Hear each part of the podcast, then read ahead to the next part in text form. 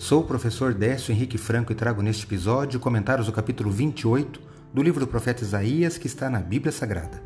Este podcast segue o projeto Revivados por Sua Palavra, da leitura diária de um capítulo da Palavra de Deus. Me acompanhe aqui, onde iremos ler toda a Bíblia. O profeta Isaías foi chamado na sua juventude para o ofício de profeta e seu ministério durou por pelo menos 60 anos.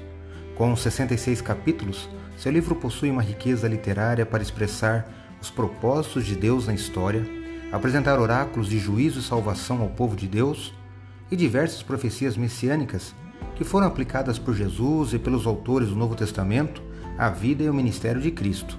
Por isso você não pode deixar de conhecer e estudar este livro.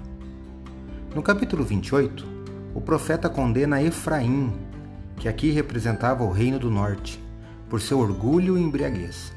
Ele afirma que o remanescente entrará no reino do Messias, fala de sua promessa de vinda e o povo é exortado a considerar a sábia providência divina. Eu destaco o versículo 10, que leio na Bíblia Nova Almeida atualizada. Porque nos fala como a crianças, repetindo palavras e frases. Uma palavra, depois mais outra, um pouco aqui, um pouco ali. Isaías 28, 10. Reflito nesse verso, concordando que a verdade deve ser apresentada de forma clara e lógica, um ponto conduzindo naturalmente ao outro. Só assim os seres humanos podem conhecer a fundo a verdade.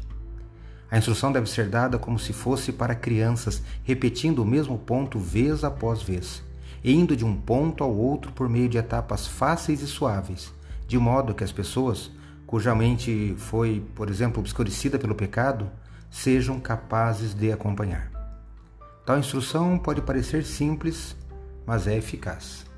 Pense nisso. Acredito, como disse o salmista, que a palavra de Deus é uma lâmpada que ilumina nossos passos e luz que clareia nosso caminho.